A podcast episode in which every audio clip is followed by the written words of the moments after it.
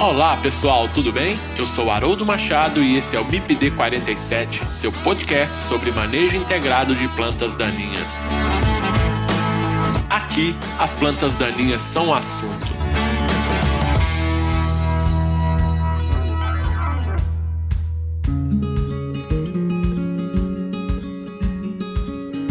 Pessoal, quem quiser interagir com o MIPD 47 pode fazer isso através do Instagram MIPD47, nos mandando directs. Vocês podem mandar e-mail para o mipd47podcast@gmail.com. Vocês podem ouvir o MIPD 47 através do site mipd47.com.br. Acessem o site e confira nosso conteúdo mipd47.com.br. E estamos também nos principais agregadores de podcast. E nesse episódio eu converso com engenheiro agrônomo e doutorando em proteção de plantas pela Universidade Estadual de Maringá, Rafael Romero Mendes. Nós vamos falar sobre plantas daninhas do gênero Bidens. Essas plantas daninhas são conhecidas como picão preto. No Brasil, duas espécies, a Bidens pilosa e bidens subalternas têm se destacado em áreas agrícolas, nas mais diferentes culturas. Plantas dessas espécies chamam a atenção pela elevada habilidade competitiva e também por já ter sido relatado biótipos com resistência a herbicidas inibidores da ALS e biótipos com resistência múltipla a herbicidas inibidores da ALS e do fotossistema 2. Recentemente, essa planta tem chamado a atenção no Brasil em função de casos de resistência ao herbicida glifosato relatado no Paraguai, em áreas próximas ao Brasil. Assim, o sinal de alerta deve ser ligado de modo a evitar ou retardar a entrada desses materiais com resistência no Brasil. Quer saber mais sobre essa importante planta daninha? Fique com a gente e ouça esse episódio do MIPD 47.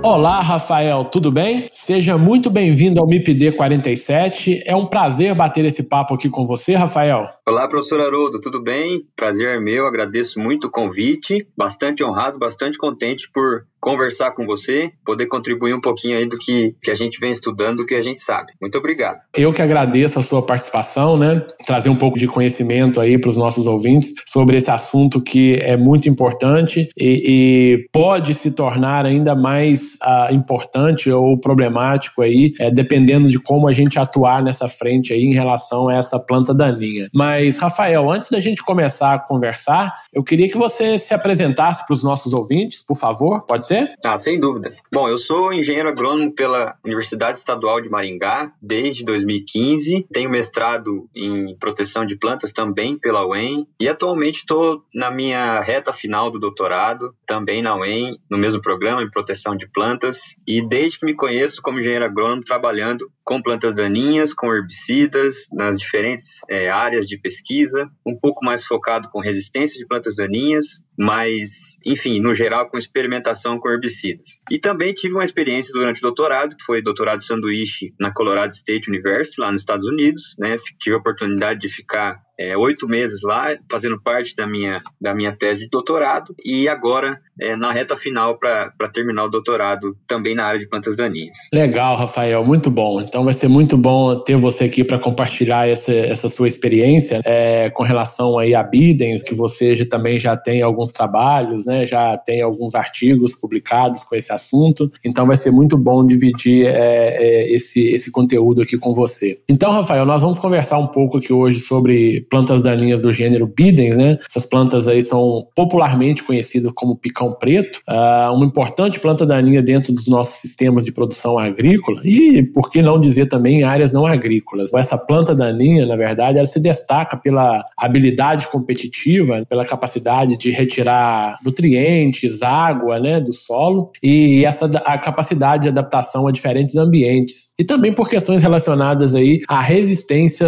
a herbicidas. É, bom, então vamos lá e é, apresentar essa espécie para o nosso público, né? Eu queria, para começar então essa nossa conversa, esse bate-papo, que você falasse aí o que, que são essas plantas do gênero Bidens, Rafael. Bom, Haroldo, é, é muito fácil falar do gênero Bidens, inclusive para um público um pouco, é, um pouco mais específico, que eu acredito que o seu, o seu podcast alcança também, que é o pessoal que não é da área agro, porque Bidens é aquela famosa planta que quando você, quando era menino, chutou a bola no terreno baldio, é, ou teve que entrar no pasto para fazer alguma coisa, você voltou com a calça cheia de picão grudado, né? Aquela sementinha preta, compridinha que gruda na roupa, dá um trabalho para tirar. Então, acho que muita gente conhece essa planta daninha pela essa característica muito muito específica, muito marcante das sementes grudarem na, nos nossos tecidos de roupas, né, em pelos de animais também. Muita gente fora da agricultura conhece bidens. Às vezes não sabe o nome, não sabe a importância né, que ela tem no, no meio agrícola, mas muita gente conhece. E com certeza, para os nossos agricultores, para o nosso sistema de produção é, no Brasil inteiro, essa é uma das mais famosas plantas daninhas, uma das mais problemáticas, não só por grudar na calça e dar trabalho para tirar, mas porque vem causando muito prejuízo para várias culturas, é, tem apresentado alguns problemas com resistência a herbicidas, enfim, é uma planta daninha muito conhecida. É pertencente ao gênero, a, a, a, o gênero Bidens é pertencente à família das asteráceas, que é uma família de plantas daninhas de folha larga é, que abrange várias espécies, e as espécies do gênero Bidens é, estão, estão inseridas dentro dessa família, desse grande grupo aí. Ô, ô Rafael, é, popularmente, como que são conhecidas aí é, dentro dessas espécies? É, o mais, o mais conhecido, é preto, né? o mais conhecido é picão preto, mas já ouvi dizer é, fura-capa, em algumas regiões o pessoal usa, é, pico-pico, somente picão, piolho de padre, tem, tem alguns nomes aí. Mas eu acho que em 95% dos casos o pessoal vai conhecer mais por picão preto mesmo. E na verdade essas plantas, né, ou plantas dessa, desse gênero, né, é, se caracterizam aí por serem herbáceas, né, são anuais, né, podem medir aí de, de 30 centímetros até 1,20m de altura, né, Rafael? Se reproduzem basicamente por sementes, né? E podem ser encontradas em todas as regiões brasileiras, né? E acho que esse é um grande diferencial dessa espécie, né? Essa ampla adaptação, né, a diferentes regiões do Brasil, né? E a gente é. pode encontrar tanto em lavouras anuais como perenes, em hortaliças, né? Beira de estradas, áreas urbanas, não é isso, Rafael? Sim, infelizmente o, o picão preto do gênero Bidens, elas podem ser encontradas de norte a sul do Brasil, mas isso vem muito de uma característica de, de origem dessa planta daninha, né? A origem dela é em ambientes tropicais, provavelmente no México, né? Nunca se sabe ao certo. Então, muito adaptada a, ao clima do Brasil de maneira generalista, né? Então, a gente pode encontrar em várias regiões do país, em várias culturas. É uma planta que se adaptou muito rápido a diferentes sistemas de produção. Como você falou, né? Uma planta anual, ou seja, tem um ciclo curto, é, se reproduz exclusivamente por sementes e é comum a gente ver nas lavouras aí plantas com mais de um metro de altura. Perfeito. E, e ela tem uma característica também que, dependendo da situação, ela pode produzir até quatro gerações, né, Rafael, em um ano, né? Isso. Se você pensar que o, ciclo aí varia de 90 a 100 dias, muito provável que essa planta daninha crescendo livremente, lógico, sem competição, ela pode produzir três, quatro ciclos por ano. E isso é, é, é, importante no que, no que diz respeito ao abastecimento do banco de sementes do solo, né? Então, Sim. se a gente deixar essa planta daninha produzir semente, ela vai se perpetuar muito rapidamente na, na área. E ela produz uma, uma grande quantidade de sementes né, por, por planta, né? Então isso é, é realmente é, é, um problema, né, pensando aí do ponto de vista do, do manejo da planta daninha. E uma outra característica, né, ou outras características importantes dessa, dessa espécie, né, Rafael, é que ela é, é bem eficiente, na verdade essas plantas são bem eficientes no, no uso da água, né? E também possuem uma elevada capacidade de extrair nutrientes, né, do, do, do solo. Então tem vários trabalhos reportando essa habilidade né, de, de extração, por exemplo, é, é, nitrogênio e fósforo, né, competindo muito por esses nutrientes com culturas como feijão, como com a soja, como milho, né? Então, realmente é uma planta que merece cuidado, né? Isso, exatamente, né? Algumas plantas daninhas são conhecidas pela sua habilidade competitiva, algumas são mais competidoras por luz, outras mais por nutrientes à água, mas é perfeitamente isso que você falou. As espécies do gênero Bidens, elas são muito competitivas, principalmente por água, que alguns trabalhos também mostram, por exemplo, o ponto de murcha permanente dessa planta daninha é, é um pouco demora um pouco mais para acontecer em relação a algumas culturas, em relação a outras plantas daninhas também. Então, muito eficiente, principalmente no uso da água e nutrientes é aí que a gente vai ter é, a maior parte das perdas de produtividade quando ela estiver competindo. Perfeito. Ô, ô Rafael, e, e, por que que essas plantas né, do, do, do gênero Bidens, elas se tornaram problemas hoje na agricultura brasileira, Rafael? Bom, eu diria que são dois, dois ou três pontos importantes. O primeiro dele, como eu já comentei, por ser uma planta daninha já de origem tropical, ela tem muita facilidade de se estabelecer em ambientes aqui do Brasil né, e perpetuar a espécie muito facilmente. Um segundo ponto importante é justamente pelo nosso modelo de produção. Então, quando a gente começa, por exemplo, a plantar soja em grandes áreas e depois soja e milho em seguida, são culturas em que o ambiente favoreceu, de certa forma, a proliferação dessas espécies. Né? Mas eu diria que um ponto muito importante para destacar dentro disso, dentro dos sistemas de cultivo, foi a nossa própria seleção que a gente fez aplicando herbicidas. Né? A gente pode falar um pouquinho mais para frente, mas só para adiantar, na década de 90, quando a gente ainda cultivava soja convencional, essa espécie tornou resistente a alguns herbicidas muito rápido. Isso fez com que ela conseguisse reproduzir ali durante um período de dois, três anos e abastecer muito o banco de sementes do solo. Então, basicamente, esses três pontos aí fizeram com que essa espécie fosse bastante adaptada e bastante importante no nosso sistema de produção. Primeiro, centro de origem, né? Ela está acostumada ao nosso ambiente. O segundo, modelo de produção favorece o crescimento né, e a competitividade dessas espécies, e o terceiro, resistência a herbicidas. Eu acho que são esses os três principais pontos. Você comentou, e mais à frente a gente vai falar um pouco mais sobre isso, né? No início dos anos 90 ali, começaram a, trabalhos, né, relatando aí a biótipos resistentes a herbicidas, a inibidores da ALS, é, depois lá no início dos anos 2000, né, ali 2006 também, é, outra espécie do gênero, né, também com, com relatos de resistência a herbicidas inibidores da, da ALS e, e com resistência cruzada, múltipla a, ALS Fotossistema 2, né? Mais recentemente, em 2016, também outro relato, né, de biótipos aí, de plantas desse gênero, né, que a gente vai comentar um pouco isso mais à frente de, de qual espécie, né? Também com resistência múltipla ALS Fotossistema 2, né? É, então, realmente, é, a partir daí, eu acho que intensificaram os problemas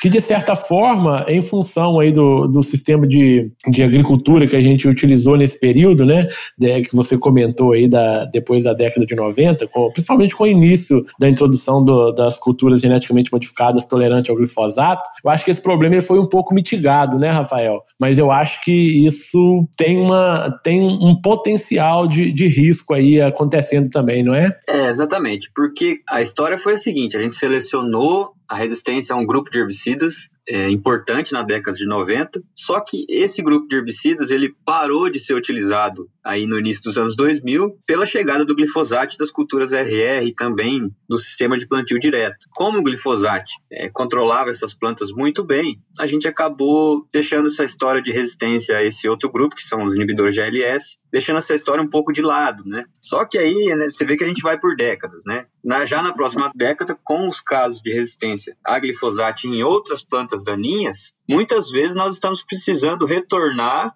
a usar os inibidores de ALS. E é aí que a gente viu como nós selecionamos picão na década de 90, porque à medida que o produtor vai escolhendo inibidores de ALS novamente, ele vai vendo que existem muitas populações resistentes no campo ainda. Perfeito, a falta de controle está evidente, né? Mas isso aí a gente vai entrar mais em detalhe um pouquinho mais à frente, Rafael. É, a gente está falando aqui, a gente sempre se, é, se refere aqui a plantas do gênero Bidens, né? Mas quantas espécies é, exi existem aí dentro desse gênero, Rafael, que são problemas aqui no Brasil? Se eu não me engano, são catalogadas aí seis ou sete espécies do gênero Bidens, tá? E no Brasil, eu, por exemplo, eu, pelo menos por observação, eu conheço Bidens sulfúrea, que é uma espécie que tem uma flor alaranjada, bem característica. Já vi gente, inclusive, usando é, para fins ornamentais. Pode ser que apareça em, algumas, em alguns cultivos de hortaliça, eu já vi isso também. Bidens sulfúrea, mas é muito pouco comum.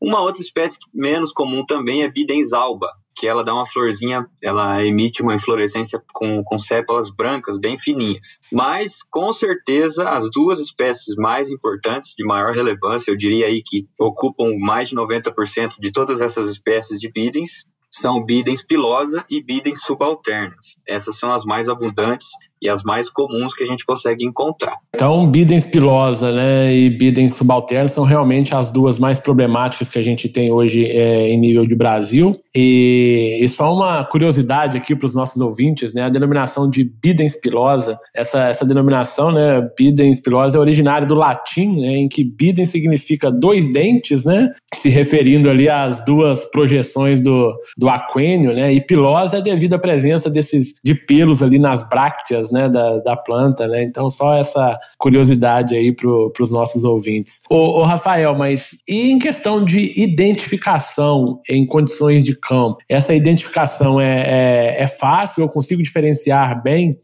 plantas dessas duas espécies em condições de campo? É bem lembrado, Haroldo. À medida que a gente tem é, resistência herbicida nas duas espécies, né, Bidens pilosa e Bidens subalternas, e elas são as mais abundantes nos, no, nos nossos cultivos hoje, é muito importante a gente ter é, capacidade de diferenciar essas duas espécies. O problema é que elas são realmente as mais as mais semelhantes uma com a outra, né? Então tem algum, alguns sinais que a gente pode ficar atento. Não é fácil de observar, tá? Exige um pouco aí de prática, é, olhar bastante fotos, seguir o nosso famoso manualzinho lá do Lorenzi, né? Tô Lorenzi, né? É, Bidens, ó, tô, tô, tô, tô com ele aberto aqui, página 59 e 61. Tem as duas espécies lá. Mas o mais importante que eu diria, olhando a planta é, já produzindo semente de cima para baixo, bom, primeiramente, na, na, nas sementes de bidens subalternas, as aristas, que são aqueles ganchinhos que grudam na, na nossa calça, vão ser geralmente quatro aristas.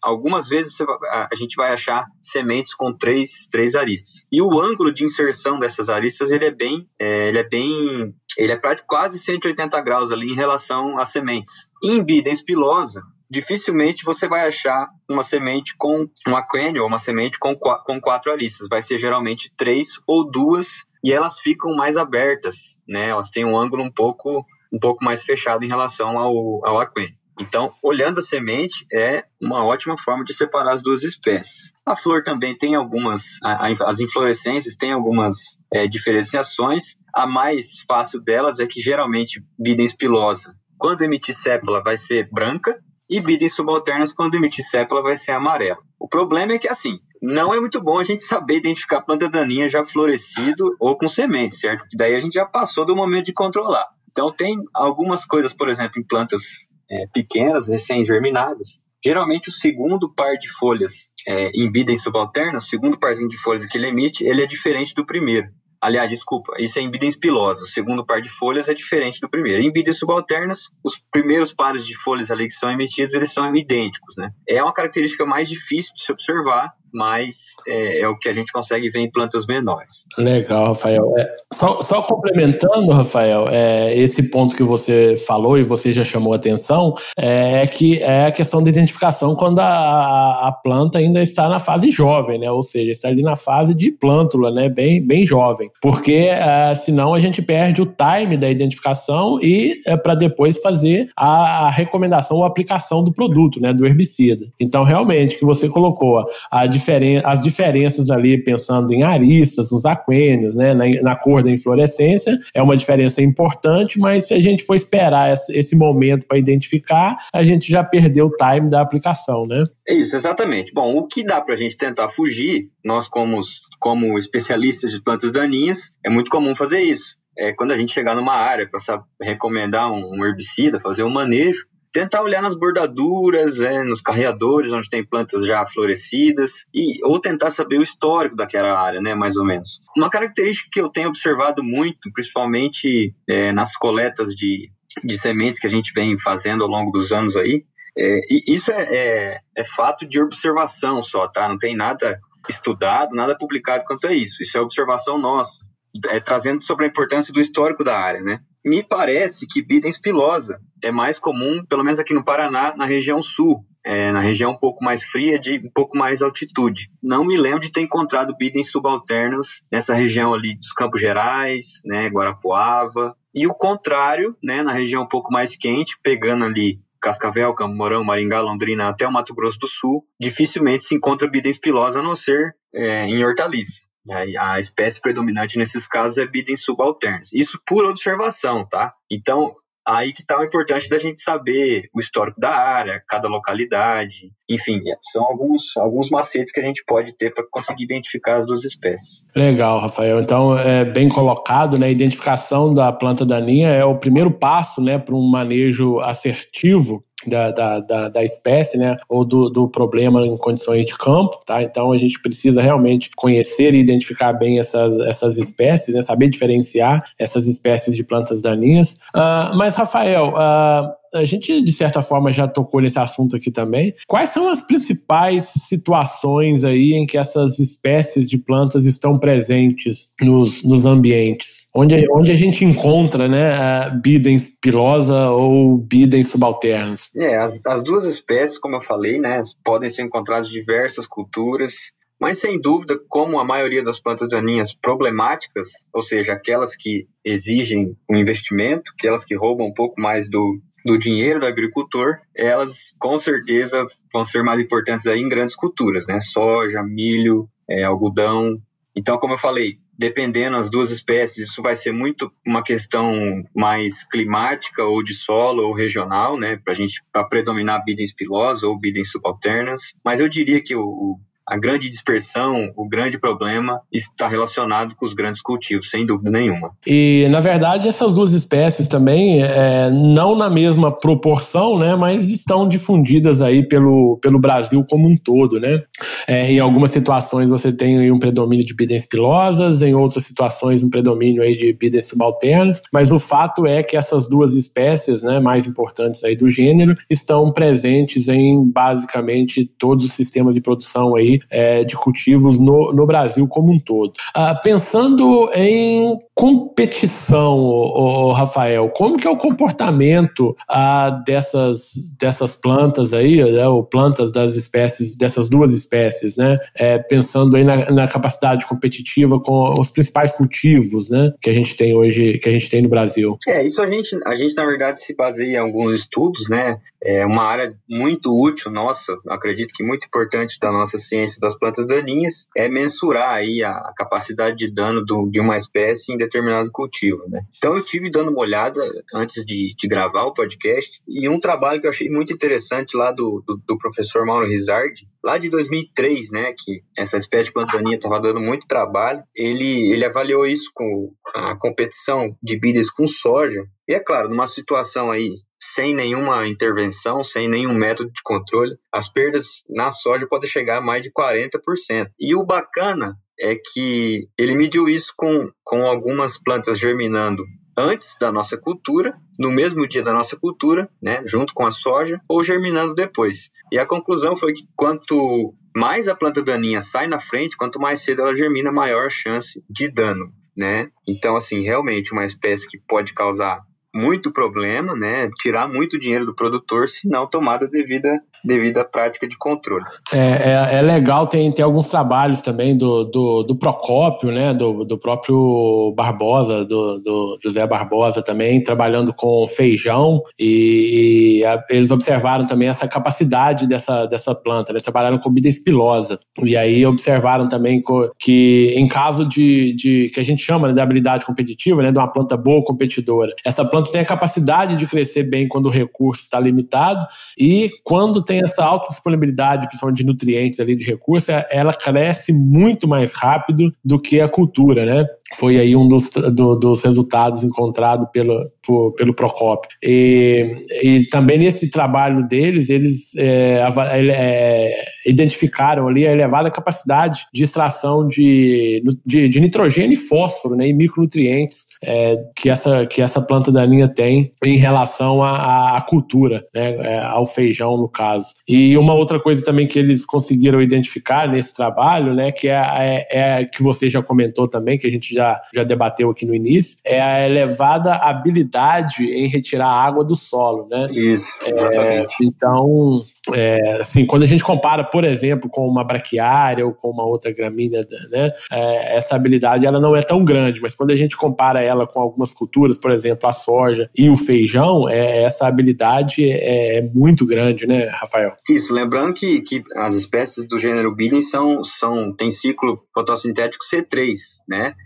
Então, obviamente, uma, uma, planta C4 vai ser mais eficiente. Só que o interessante, agora saindo um pouco mais né, da, da, parte de trabalhos que a gente tem publicado, mas novamente, assim, por uma observação de campo e por ter trabalhado já com essa planta algumas vezes, numa situação de seca, de déficit hídrico, realmente você vê que dentre as plantas daquela área, ela é a última a murchar. Então ela é muito, muito eficiente mesmo em usar água, né? Eu acho que aí está um dos principais pontos da, das habilidades, da capacidade competitiva dessas espécies. Ô, ô, Rafael, e essas espécies são adaptadas a algum ambiente de cultivo específico? Vamos pensar, por exemplo, plantio direto, a palhada, favorece, desfavorece a germinação das sementes e o desenvolvimento dessas plantas? Ou, ou o revolvimento do solo favorece? Como que, que esse sistema de manejo ah, pode influenciar na, na, nessas espécies? É, isso está muito relacionado com, basicamente, com uma parte bem importante da biologia de plantas daninhas, que é a semente, né? Palha e revolvimento do solo, por exemplo. Bom, se a gente pensar que, que bidens tem uma semente relativamente grande em comparação com outras plantas daninhas, a palhada, obviamente que a palhada ela é sempre uma ferramenta muito importante, mas ela não vai ser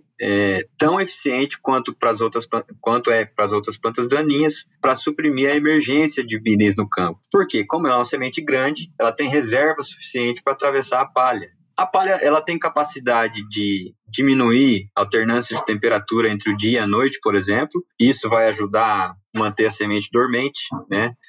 É, e ela tem efeito físico também. Só que como tem, as espécies de bidens têm semente grande, é muito fácil com que ela emerja é, atravessando a palha, certo? Claro, isso, isso a gente pensando em sistemas de, de produção de grãos, né? Se você tem, por exemplo, uma palhada de cana-de-açúcar, que é um volume bem maior, com certeza o, o efeito físico da palha vai, já vai ser mais importante. E a mesma ideia do tamanho de semente a gente pode usar para revolvimento do solo. Se a gente causar o interrio dessas sementes, né, a gente tem estudos aí que até 15, 16 centímetros de profundidade, ela ainda, claro que numa, melhor, numa menor porcentagem, mas essas sementes ainda são capazes de germinar. Talvez isso seja um dos motivos com que é, o, com a chegada do plantio direto, a gente não tem uma diminuição tão severa da, da, da do surgimento, né, da, da competição de, dessas espécies no, nos cultivos. Perfeito, Rafael. Bem, bem, bem bacana, bem legal.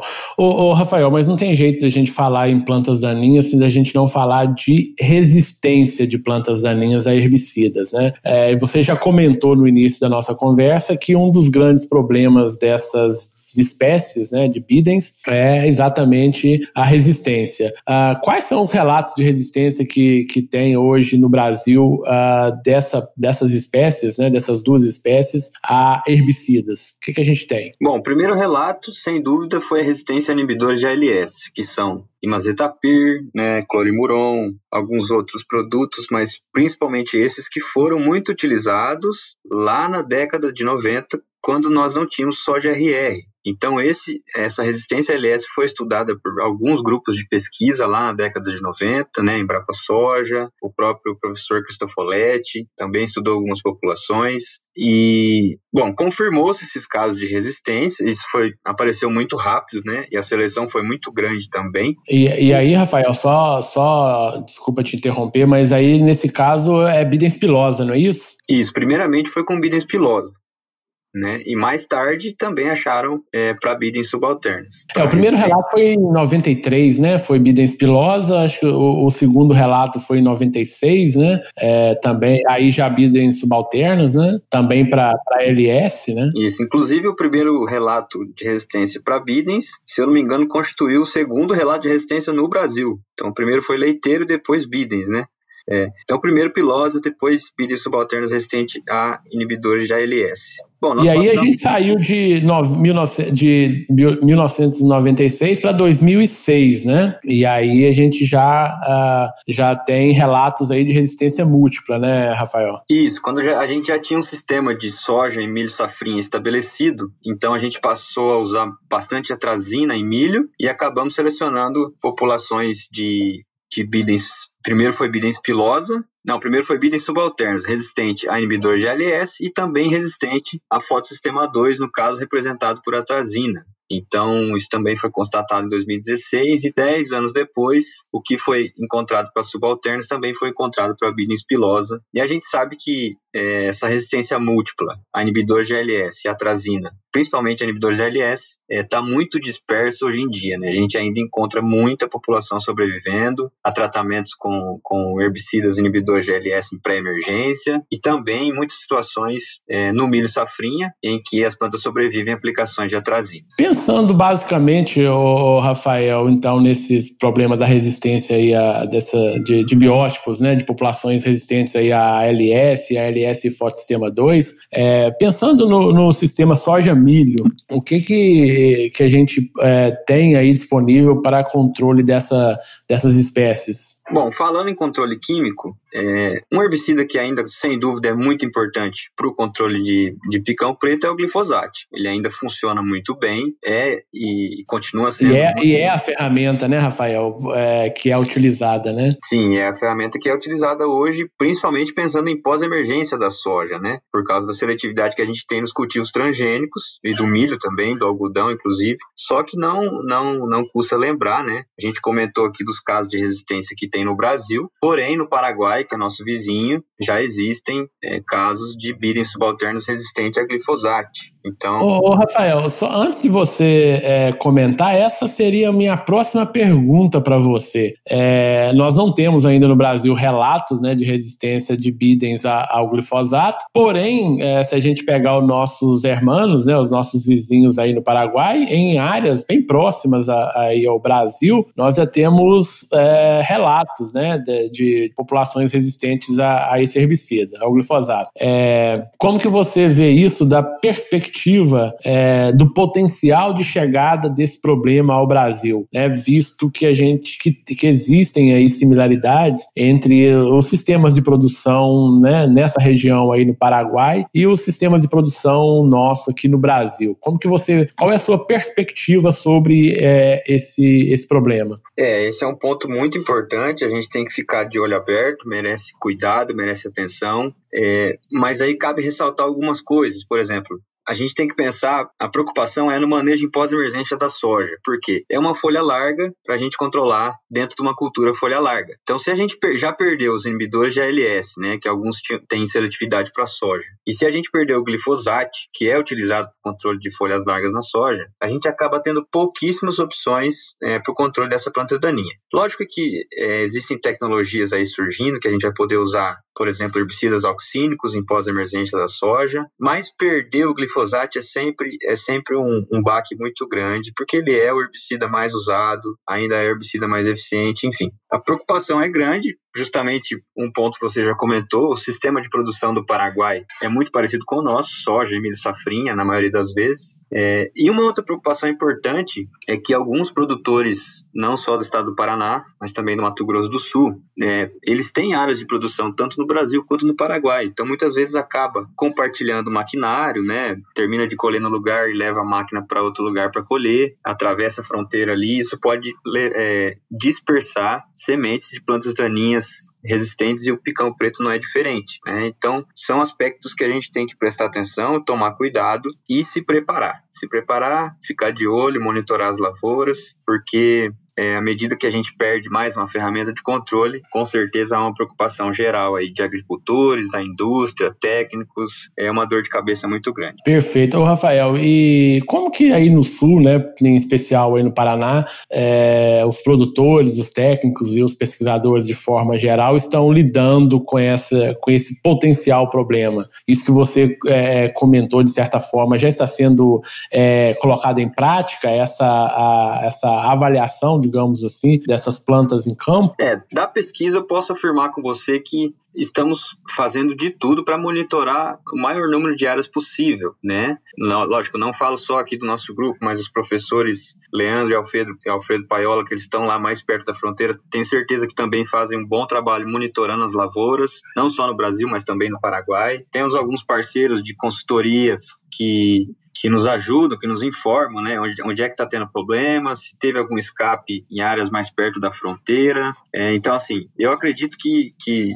Lógico que são muitas áreas, não dá para cobrir tudo, mas a gente está tentando monitorar isso. Eu acho que o monitoramento é o primeiro passo, né? Ficar de olho, ouvir reclamações de técnicos, de consultores, é, investigar se realmente tem problema ou não, para tentar se antecipar ao problema. Até agora, pelo, pelo menos o que a gente tem aqui, né, de, de informação interna nossa, felizmente, no estado do Paraná, não encontramos populações é, resistentes ao glifosato, certo? Perfeito. Mas estamos monitorando. Perfeito. Eu, eu queria te provocar um pouco mais nesse sentido do glifosato, Rafael. Uh, quais seriam aí, uh, se eu pudesse elencar, né, os, os principais impactos aí da, da resistência dessas plantas ao glifosato, se elas, é, se essa resistência chegar aqui ao Brasil, né? Quais, quais, quais seriam os principais impactos diretos aí na, nos nossos sistemas produtivos? Bom, é, o grande problema da gente perder o glifosato para mais uma espécie de planta daninha é toda, toda o impacto, toda a mobilização que causa na indústria para correr e propor novas alternativas, né? Então, se a gente, a gente descobre um caso de resistência a glifosato, sempre há a preocupação do que fazer para controlar. Então, esse é o maior, é o maior impacto, né? essa maior preocupação, é começar a tentar entender o que, que a gente pode usar de ferramenta caso a gente perca o glifosato. É, e com certeza, sim, à medida que as áreas é, forem infestadas com plantas resistentes, nós vamos ter um impacto direto ali para o produtor, que é uma falta de controle, é um investimento em outros produtos, uma aplicação que vai falhar, então o produtor vai ter que investir um pouco mais para controlar, ou não vai conseguir controlar e vai perder por competição. Então isso gera sempre desconforto, gera bastante preocupação e dor de cabeça em vários segmentos aí do, da nossa agricultura. Legal, Rafael. Ô, Rafael, e, e, quais seriam então, pensando nesse, nesse sentido aí, né, quais os cuidados para o futuro né, de modo a evitar aí esses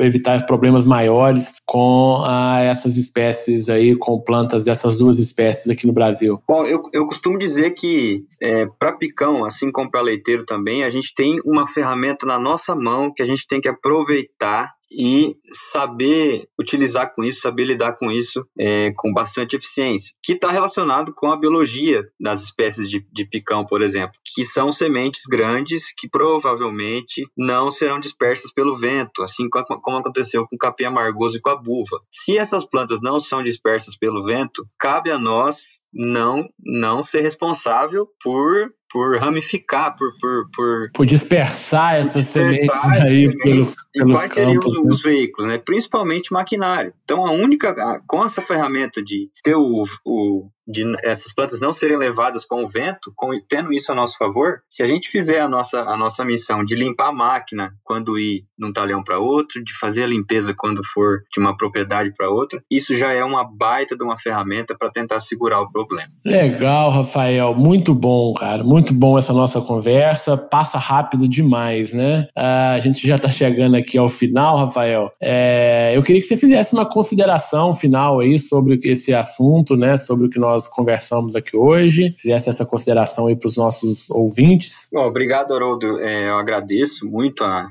a participação, poder falar um pouquinho. Realmente bate-papo importante, né? Útil pra gente. Mas assim, a consideração é sempre é sempre geral, não só para picão, mas para todas as plantas daninhas, né? Vamos tentar não simplificar os nossos métodos de manejo, que a gente vai prolongar a vida útil de muitas tecnologias que a gente tem na mão. Então, para picão não é diferente. A gente tem que tomar cuidado, principalmente com resistência a herbicida. Se a gente já tem uma ferramenta boa, vamos saber usá-la, né? Vamos rotacionar mecanismo de ação, rotacionar herbicidas, vamos tentar aderir um pouco a herbicidas aplicados em pré-emergência, né?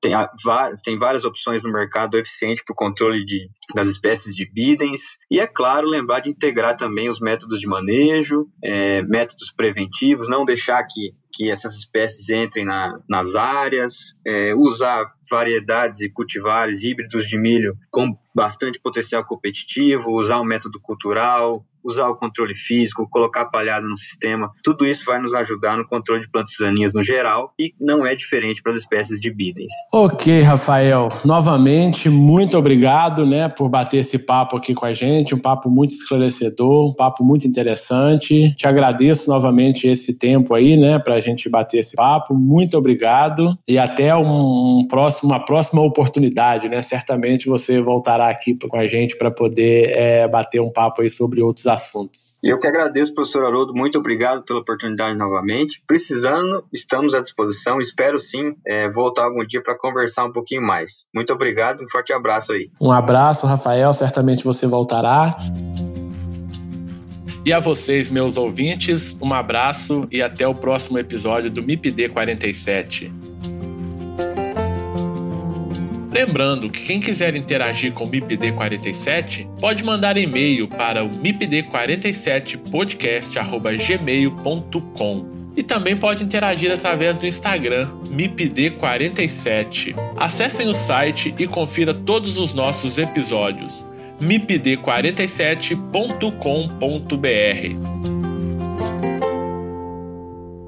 Este podcast foi editado por Felipe Mux